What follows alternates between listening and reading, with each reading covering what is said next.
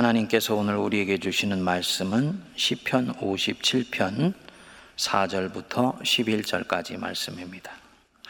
내 영혼이 사자들 가운데서 살며 내가 불사르는 자들 중에 누웠으니 곧 사람의 아들들 중에라. 그들의 이는 창과 화살이요 그들의 혀는 날카로운 칼 같도다. 하나님이여 주는 하늘 위에 높이 들리시며 주의 영광이 온 세계 위에 높아지기를 원하나이다 그들이 내 걸음을 막으려고 그물을 준비하였으니 내 영혼이 억울하도다. 그들이 내 앞에 웅덩이를 봤으나 자기들이 그 중에 빠졌도다. 하나님이여 내 마음이 확정되었고 내 마음이 확정되었사오니 내가 노래하고 내가 찬송하리이다. 내 영혼아 깰지어다 비파야 수금아 깰지어다 내가 새벽을 깨우리로다. 주여 내가 만민 중에서 주께 감사하오며 문 나라 중에서 주를 찬송하리이다. 무릇 주의 인자는 커서 하늘에 미치고 주의 진리는 궁창에 이르나이다. 하나님이여 주는 하늘 위에 높이 들리시며 주의 영광이 온 세계 위에 높아지기를 원하나이다. 아멘. 오늘은 추수감사절 주일로 지키는 날입니다. 한 해 동안 우리를 여기까지 이끌어 주신 주님께 감사하고 또 보이는 보이지 않는 삶의 결실을 주신 것에 대해서 감사하는 날입니다. 하지만 오늘 이 날이 반드시 그렇게 감사할 것이 풍성하지 않은 성도님들도 많이 있습니다. 2020년 벽두에 밀어닥친 전염병으로 인해서 하고 있던 사업일 문을 닫아야 되는 분들도 계시고 실직을 하신 분들도 계시고 또 이런 가족의 아픔을 지켜보면서 가슴만 동동거리는 우리 성도님들도 많이 계십니다. 생에 불어닥친 다양한 고통으로 인해 상실을 경험하고 있는 것입니다. 이런 분들에게는 별로 감사할 것이 없는 것이지요. 또 이런 특별하게 불행한 일을 겪지 않았다 할지라도 지난 1년 동안 살아내기에 내가 정말 급급했다. 숨이 가빴다 하는 분들에게는 감사하거나 기뻐할 만한 것이 그렇게 많지 않을 것입니다. 시편 57편을 쓴 다윗이 바로 이런 삶의 자리에 떨어져 있었던 적이 있습니다. 베들레헴의 이름 없는 목동으로 살다가 적장 골리앗을 넘어뜨린 것으로 인해 일약 이스라엘의 영웅이 됩니다. 그 서광을 따라서 왕궁에서 사울 왕의 비서로 일을 하게 되지요. 아, 하나님이 나를 이렇게 이끌어 주시는구나. 화려한 삶을 한때 기대했을지 모릅니다. 그런데 그것도 잠시 왕에게 시기를 받아서 결국은 왕궁을 빠져나와 광야로 도망쳐 이 엔게디 광야에 있는 한 굴 속에 자기의 몸을 맡기게 됩니다. 그는 아마도 이 광야로 들어간다는 것이 무엇인지를 익히 잘 알고 있었을 것입니다. 오래전에 얘기를 들으면 여기로 들어갔다가 나온 사람은 아무도 없습니다. 이곳으로 들어왔다는 자체가 삶이 이미 꼬여버린 것을 말하기 때문에 재기하여 회복한다는 것은 생각하기가 어려운 것이라고 자신도 느끼고 있었을지 모르지요. 모든 것을 다 잃어버렸습니다. 사무엘에게 기름 부음 받을 때 가졌던 설레는 비전도 잃어버렸고 가족도 떠나보냈고 고향의 그 낭만적인 향취도 다 잃어버렸습니다. 그것도 모자라서 이제는 자기 목숨까지도 잃어버릴 지경이 된 것입니다. 왕궁을 빠져나오면 끝난 줄 알았는데 계속 이 끈질긴 사울 왕이 자기를 죽이려고 추격하고 있는 것입니다. 다윗은 자신의 지금 이 상황을 딱 한마디로 요약해서 말을 합니다. 시편 57편 1절 뒷부분에 보면 이 재앙들이 지나기까지 피하리이다. 자기의 지금 상황은 재앙이다. 재앙적 상황에 나는 지금 떨어져 있다. 이 얘기입니다. 주의 날개 그늘 아래에서 이 재앙이 지나기까지 피하리이다. 여러분들은 은혜롭게 이 구절이 들리십니까? 저는 그렇게 해석되지 않아요. 지금 자기 인생의 주인이 되시는 하나님 붙들고 하루하루를 견디기에 급급한 것입니다. 그분의 날개 그늘 아래에서 이 험악한 태풍을 겨우겨우 견디고 이기고 있는 거예요. 참으로 힘들고 답답한 인생길이죠. 상황은 여전히 엄중합니다. 3절을 보시면 나를 삼키는 자의 비방이 여전히 시퍼렇게 살아있다. 4절을 보면 내 영혼이 맹수 중에 맹수인 사자들 가운데 있다. 그리고 뒷말씀 더 기가 막힙니다. 내가 불사르는 자들 중에 누웠으니 나를 불사르고 내 영혼을 불사르려고 하는 사람들 앞에 서서 같이 대항을 해도 될까 말까 한데 나를 불사르는 자들 중에 누워 있다 그랬습니다. 자기를 삼키려는 자들이 서서 눈을 부릅뜨는데 누워 있다. 무방비 상태라는 뜻이지요. 그들의 이는 창과 화살이요. 그들의 혀는 날카로운 칼과 같다. 생명의 위협을 철저히 느끼는 가운데서 지금 삶의 한복판을 헤쳐나가고 있는 것입니다. 그런데 놀랍게도 이 다윗이 이런 감당할 수 없을 것 같고 직면하고 싶지도 않은 이 고통스러운 상황에서 57편의 시가 진행되는 가운데에서 중간에 갑자기 노래합니다. 7절을 보시면 하나님이여 내 마음이 확정되었고 내 마음이 확정되었사오니 내가 노래하고 내가 찬송하리이다. 내 마음이 확정되었습니다, 주님. 어떤 마음이 확정되었다는 것인가요? 무엇을 내가 노래하고 무엇을 찬송한다는 말입니까? 바로 지금 여기에서 내가 지금부터 어떻게 살지를 내가 결정하였다라는 말입니다. 지금 이 떠밀려 있는 삶의 자리를 어떻게 지금부터 살지를 내가 확정하였다는 뜻입니다. 내 마음이 확정되었고 내 마음이 확정되었습니다. 하나님, 저는 지금 이 순간을 하나님과 함께 살아가며 하나님과 함께 헤쳐가기로 결정했습니다. 주님 이때까지는 이 삶에 질질질 끌려왔었습니다. 그저 하루하루를 견디며 살아내기에 급급했습니다. 그러나 지금부터는 내 마음이 확정되었사오니 나는 영원을 소유한 사람처럼 지금 이 순간을 살아가기로 결정했습니다. 이 뜻입니다. 그래서 내가 노래하고 내가 찬송하리이다. 내 영광아 깰지어다. 원래 언어로는 내 영혼아 깨어날지어다. 이 뜻입니다. 내 영혼아 깨어날지어다. 비파야 수금아 깨어날지어다. 나는 이제 새벽을 깨울 것이다. 미래를 흔들어 깨운다는 말이 아닙니다. 이 다윗에게 하루는 살고 싶지 않은 하루였을 거예요. 자신에게 다가오는 이 하루는 지극히 지루하고 피하고 싶고 도망가고 싶은 하루였을 것입니다. 그 하루의 시작이 새벽입니다.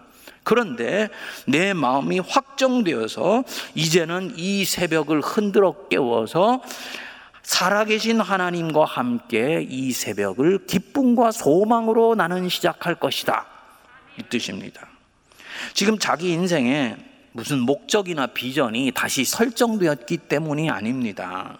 바로 지금 여기 이 순간을 하나님과 담백하게 동행하면서 살아가기로 결심한 것입니다. 우리는 보통 이런 상황이 되면 크게 셋 중에 하나지요. 내가 힘이 있으면 현실을 떨고 내려고 그러죠. 그래서 내가 갖고 싶은 현실을 가지려고 합니다. 그것이 안 되면은 그 현실로부터 도망가려고 합니다.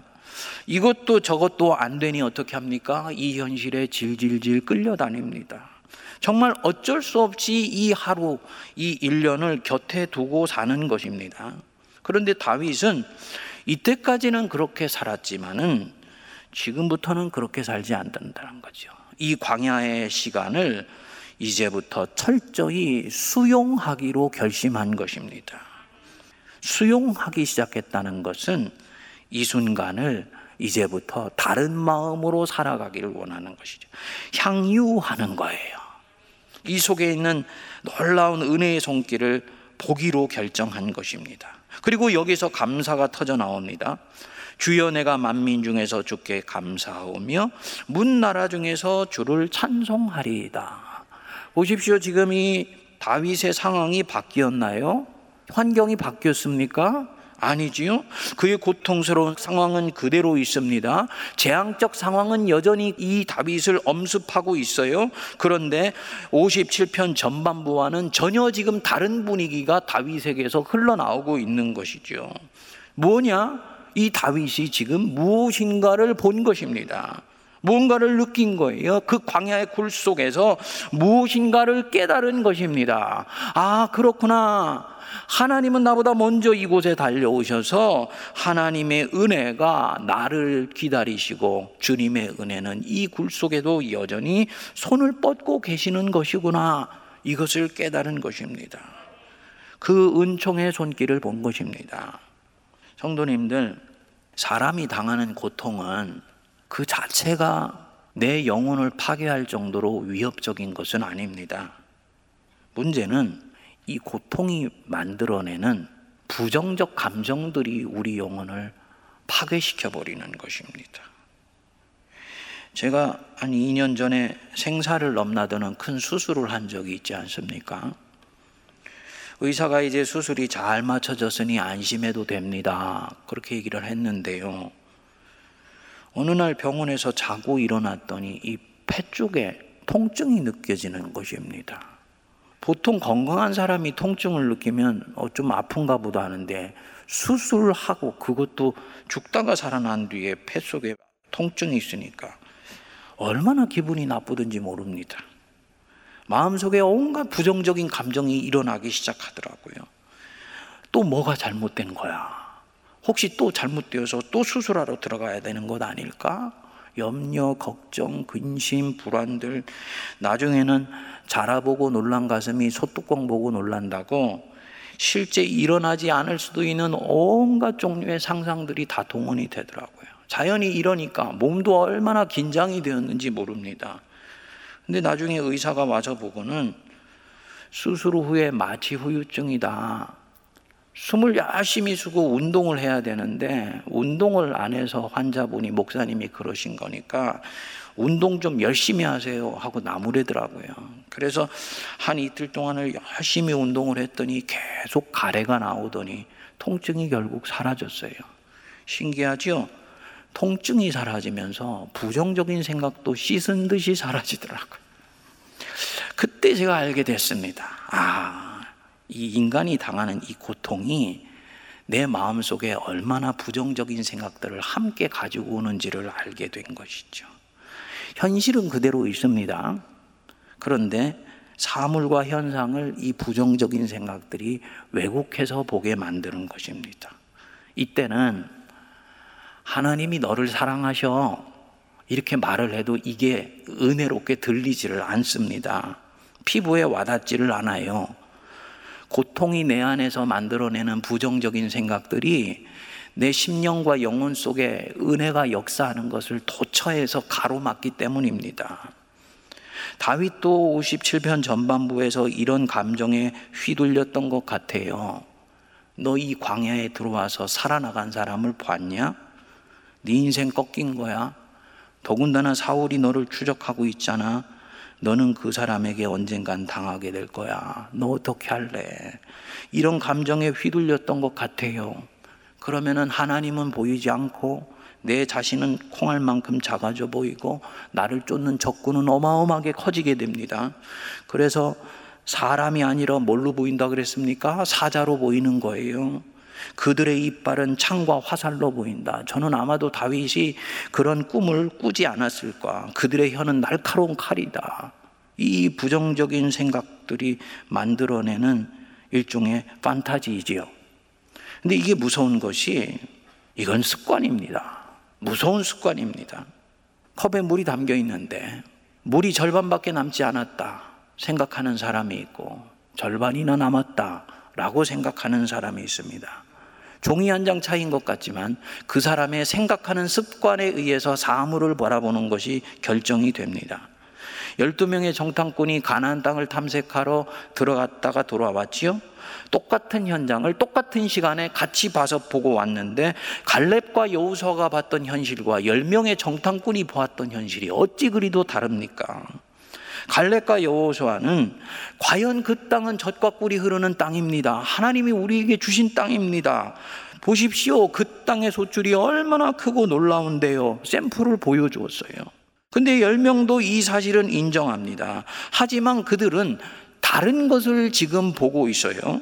그 말이 맞소이다. 그러나 그 땅 거주민은 강하고 성읍은 견고하고 심이 크며 그들은 거인입디다. 우리는 그들 보기에 메뚜기 같은 존재였습니다. 지금 사물을 믿음으로 보지 못하고 하나님의 눈으로 보지 못하며 부정적으로 바라보는데 익숙한 것입니다. 하나님이 이것을 어떻게 보셨습니까? 문제는 이들은 단순히 이 부정적인 생각은 생각의 문제라고 보았는데 하나님 보시기에 그것은 생각의 문제가 아니고 나 여호와를 대하는 태도의 문제다라고 보셨던 것입니다. 그래서 민수기 14장 11절에 보시면 이 백성이 어느 때까지 나를 멸시하겠느냐 나는 부정적으로 그냥 마음을 투사했을 뿐인데 하나님이 보시기에는 네가 나 여호와가 이끌어가는 네 인생에 대해서 신뢰하지를 못하는 것 아니냐. 내가 너에게 했던 인생의 약속들을 믿지 않는 것 아니냐. 그것은 나를 멸시하는 것이다. 라고 말씀하시는 것입니다. 내가 그들 중에 많은 이적을 행하였으나 어느 때까지 나를 믿지 아니하겠느냐. 사랑하는 성도님들, 이때까지는 나도 모르는 온갖 부정적인 감정에 나를 내어 맡기며 살아왔다면 오늘 이 순간부터 그것은 생각의 문제가 아니고 주님을 대하는 내 마음의 태도가 잘못되었던 것임을 깨달으시고 주님 앞에 주님을 신뢰하는 마음의 태도로 돌아서실 수 있게 되기를 바랍니다. 이런 불편한 상황에서 부정적인 생각이 치고 올라오면 그것이 그냥 자라가도록 놔두시면 안 됩니다. 그 생각에 나를 맡기지 말아야 돼요. 이 생각에 나를 맡기지 않는 가장 강력하고도 확실하고 단순한 방법은 기도하는 것입니다. 기도는 내 속에 있는 마음의 소원을 하나님께 올려드리는 것 뿐만 아니고 하나님 앞에 있는 내 인생을 들여다보면서 주님 앞에 내 삶을 가지고 가는 순간이에요. 다윗은 하나님께 기도하기 시작합니다. 그리고 기도를 통해서 하나님께 자신을 전적으로 의뢰하지요. 하나님 지금 이 순간에도 하나님은 저를 이끌어 주시고 계신 줄 믿습니다. 방금 전까지만 해도 저는 주님의 은혜 날개 그늘 아래에서 견디는 하루를 보내왔으나 이제부터 저는 이 재앙이 끝나기까지 주님의 날개 그늘 아래 제 인생을 온전히 맡겨드립니다. 주님 뜻대로 해주십시오. 여기까지 가는 것입니다. 이 전적 의뢰죠. 이렇게 전심으로 주님께 의뢰하면서 기도하면 놀라운 일이 일어납니다. 전적으로 의뢰한다는 말은 지금 이 상황이 가장 심각한 지경에 떨어졌을 때 그때까지도 주님께 맡긴다는 거예요. 그래, 내 인생 하나님의 손바닥 위에 있잖아. 까짓것 죽어도 하나님 안에서 죽으면 그건 되는 거지. 여기까지 마음이 가는 것입니다. 그러면 놀랍게도 부정적인 감정들이 다 사라집니다. 부정적인 감정은 생과 사 사이에서 마음을 결정하지 못하고 안절부절하기 때문에 일어나는 감정입니다. 주님께 통째로 맡겨버리면 놀랍게도 아침 안개가 햇볕에 사라져 버리듯 언제 그랬는지 이 감정이 다 내려놓아져 있어요. 바로 이놈들 실제가 아니었다라는 것을 보여주는 것이지요. 그리고 이때 하나님의 은혜가 보이기 시작합니다. 주님이 그때부터 은혜를 내려주시는 것이 아니고 하나님의 은혜의 손길은 여전히 지금까지 내 옆에 계셨는데 내가 가지고 있는 이 부정적인 생각과 감정들이 주님의 그 은혜를 느끼고 보지 못하게 만들었던 것이에요. 근데 이것이 내려지고 나니까 이제 이 은혜가 느껴지고 내 마음 속에 스며들게 되지요. 그리고 그 은혜의 손길을 내가 보기 시작하는 순간 다윗은 이제 이 힘든 시간 나를 굳이 밀쳐내지 않아도 되는 것입니다. 이제는 이것과 함께 살 수 있는 영적인 근육이 생긴 것입니다. 은혜가 이것을 가능하게 합니다. 그래서 은혜가 함께 하는데 내가 무엇을 염려하고 걱정하리요? 천만인이 둘러친다 하여도 나는 두려워하지 아니하리로다. 이 믿음이 터져 나오게 되는 것이지요. 그 사람 이제부터 이 순간을 기뻐할 수 있습니다. 향유합니다. 조금까지만 해도 이 바람과 돌과 지긋지긋한 모래 언덕은 내 인생이 불행한 것에 떨어졌다는 상징이었는데 하나님이 함께 하시면서 지금 이 상황을 보니까 바람도 귀하고 돌도 내게 무엇인가를 말하는 것 같고 이 모래 언덕 속에서도 하나님이 내 삶을 만들어 가시고 엮어 가시고 계신 것이 느껴지기 시작하는 거예요. 바로 그래서 하나님이여 내 마음이 확정되었고 내 마음이 확정되었습니다. 내가 노래하고 내 인생을 찬송하리다. 라는 이 놀라운 노래가 나오는 것입니다. 현실은 하나도 바뀐 것이 없습니다. 그런데 내가 이 자리를 하나님을 신뢰하면서 살아가기로 결정한 순간 모든 것이 바뀌는 것입니다. 있는 이 자리에 있는 것 하나하나가 내게는 귀하고 감사하고 아름답게 느껴지는 것입니다. 교회를 사랑하기 시작하는 순간부터 성도들의 눈빛이 그들의 존재 자체가 귀하게 느껴지는 거지요. 아, 선물이구나. 이 생이 선물이고 지금 이 순간도 하나님이 내게 주신 선물이구나. 감사와 찬양이 흘러나오고 내가 만민 중에 주께 감사하며 문 나라 중에서 주를 찬송하리다. 진정한 감사가 흘러나오게 됩니다. 여기서부터 다윗이 비전을 쌓아 올라가기 시작합니다. 자기의 비전이 아니고 하나님의 비전이죠. 지금 이 다윗이 마인드 게임을 하고 있는 것이냐? 아니에요. 사실은 광야의 이 황량해 보이는 현실에 눈이 가리워지고 부정적인 감정들의 마음이 가리워져서 보지 못했던 자기 인생의 진실을 이제 보기 시작한 것입니다. 조상들이 이미 봐왔던 것입니다. 자기 조상 야곱이 고향에서 쫓겨나 바다나람 세월을 살아가면서도 보았던 인생의 진실, 은혜로 엮어져 가고 있는 내 인생, 그걸 보는 것입니다. 요셉이 애굽의 노예로 팔려가서도 보았던 현실, 하나님의 은혜 안에서 내 인생은 살포시 놓여져 있다. 아, 내 인생은 절대로 잘못될 일이 없구나. 하나님 안에서 여기까지 왔으니 때가 되면 주님께서 나를 나가게 해주시겠구나. 이게 보여지고 확신되는 것입니다. 성도님들, 이 은혜의 현실을 보는 영안이 우리 안에 열릴 수 있게 되기를 바랍니다. 음. 근데 구약에 있어서 이 은혜의 현실은 그림자입니다. 예수님께서 이 땅에 오셔서 우리 현실 속에 있는 죄의 권세를 부러뜨려 버리셨죠. 죽음의 힘을 무력화시켰죠. 원수의 세력을 꺾으셨죠.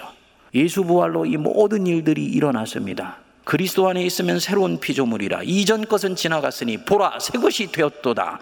심령이 새로워진 것뿐만 아니고 성도들의 인생이 살포시 놓여지는 세상 한복판 우리의 현실이 예수님 안에서 완전히 새로워졌다는 것입니다. 그러면 그 은혜의 현실 안에 살포시 놓여져 있는 성도의 인생은 절대로 잘못되는 일이 없다는 것을 우리는 믿을 수 있는 것입니다. 설사 일이 다른 사람들 보기에는 잘못되어서 죽음 직전까지 간다?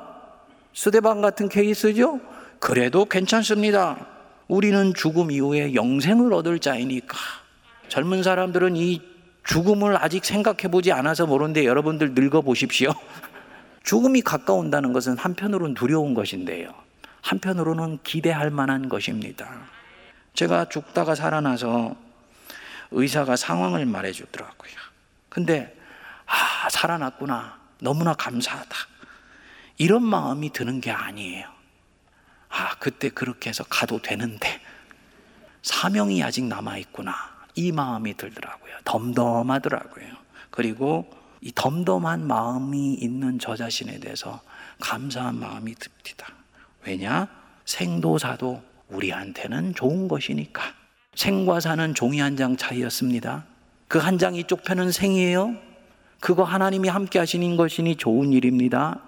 저편의 죽음입니다. 그러나 죽음 저편에 죄와 사망의 권세를 뚫고 부활하신 우리 주 예수 그리스도께서 우리를 위해 예비하신 천국이 있으니 그것도 또한 좋은 것입니다. 그래서 우리는 살아도 좋고 죽어도 좋고 살아도 주를 위해 살고 죽어도 주를 위해 죽는 것이지요. 우리는 그러니까 이 땅에서 나그네처럼 감사하게 사명 감당하면서 살다가 주님이 오라고 하시면 내가 산보하는 마음으로 간다는 탐대하면서도 기이한 믿음을 가질 수가 있는 것입니다. 사도 바울이 그래서 말씀했어요. 항상 기뻐하라, 쉬지 말고 기도하라, 범사에 감사하라. 이것이 그리스도 예수 안에서 너희를 향하신 하나님의 뜻이니라.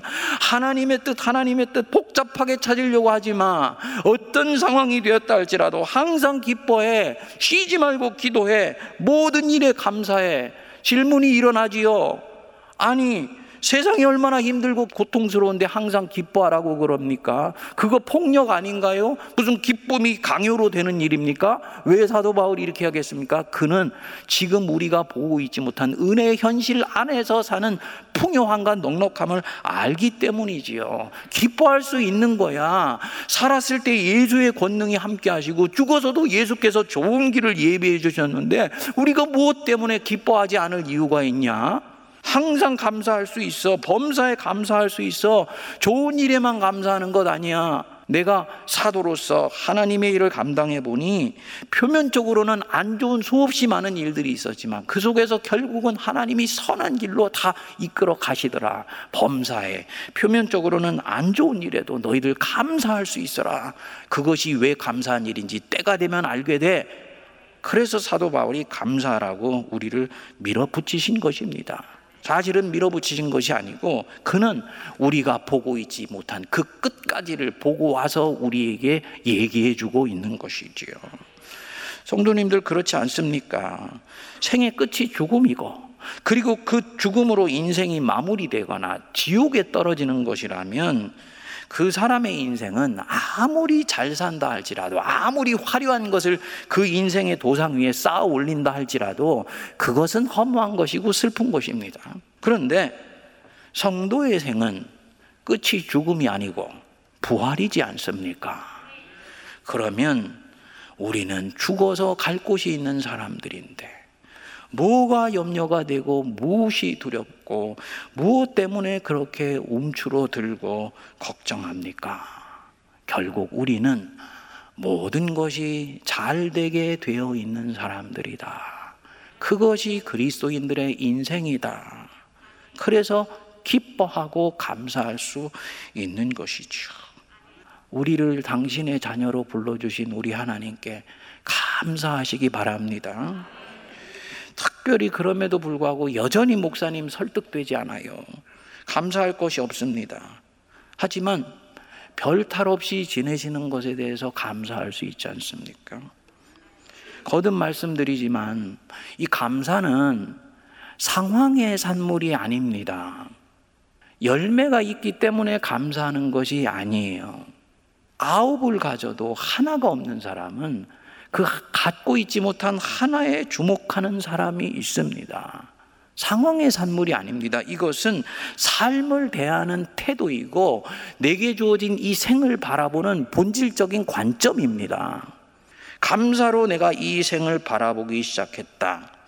예수님 시대에 10명의 나병 환자가 깨끗함을 받았는데 한 사람만이 예수님께 감사하며 하나님께 영광을 올려드렸다 그랬지요. 우리 예수님이 섭섭해 하시면서 말씀하셨지요. 열 사람이 다 깨끗함을 받지 아니하였느냐? 그 아홉은 어디에 있느냐? 사랑하는 성도님들, 이 거친 세상 전염병이 창궐한 이 2020년에 별탈 없이 지금까지 살게 해주신 것, 건강 지켜주신 것에 감사할 수 있기를 바랍니다. 그 아홉은 어디에 있느냐? 이 말을 듣는 자가 아니고, 그래, 거기 와서 감사는 바로 한 사람, 그 한 사람이 바로 너였구나. 주님께 칭찬받는 우리가 될 수 있기를 바랍니다. 이렇게 주님께 감사하는 사람은요, 생이 풍성해져요. 한번 실험해 보십시오, 여러분. 마음을 빈 상태로 놓고 지금 내 행복 지수를 1에서부터 10까지 나서 1은 불행하다, 10은 가장 행복하다라고 생각하면서 내 행복의 마음이 어떠한지 한번 점을 찍어 보십시오. 점을 찍었더니 5예요. 그리고 난 뒤에 오늘 하루를 돌아보십시오. 내게 감사했던 거세 가지만 찾아내 보십시오. 그리고 그것을 음미해 보세요. 그리고 난 뒤에 마음을 다시 비우고 내 행복 지수를 다시 한번 찍어 보십시오. 아마도 아무것도 달라지지 않았는데 이 사람의 감사 지수는 행복 지수는 5가 아니라 6, 7 쪽으로 옮겨가 있을 것입니다. 무엇이냐? 감사가 내 삶을 바라보는 관점을 새롭게 하면서 내 삶이 더 풍성해지게 해준 것입니다. 그래서 목사님들이 감사가 감사를 잡아당긴다고 얘기를 하는 것입니다. 감사하는 자에게 생이 풍성해져서 감사할 것이 더욱 넘치는 그런 은혜가 일어나는 것입니다. 그렇게 주님께 감사함으로 내 삶을 향유하고 풍성하게 주님께 감사할 것을 더욱 올려드리는 우리 모두가 되기를 바랍니다. 기도하겠습니다. 오늘도 살아 역사하시는 하나님 아버지, 칠흑 같은 인생 속에 던져들었을지라도, 무미건조한 삶을 살아갈지라도, 잠시 시험에 빠졌을지라도, 다윗처럼 우리 마음은 확정되고 확정되어서 하나님 안에서 오늘 이 순간을 기쁨으로 살아가기로 결심하게 하여 주시옵소서. 정말 우리 영혼이 깨어나게 하여 주사 새벽을 흔들어 깨워 하루를 시작하며 하루하루를 주님과 동행함으로 어느새 약속의 가나안 땅으로 들어가는 모든 거룩한 백성들 되게 하옵소서. 예수님 이름으로 기도하옵나이다. 아멘.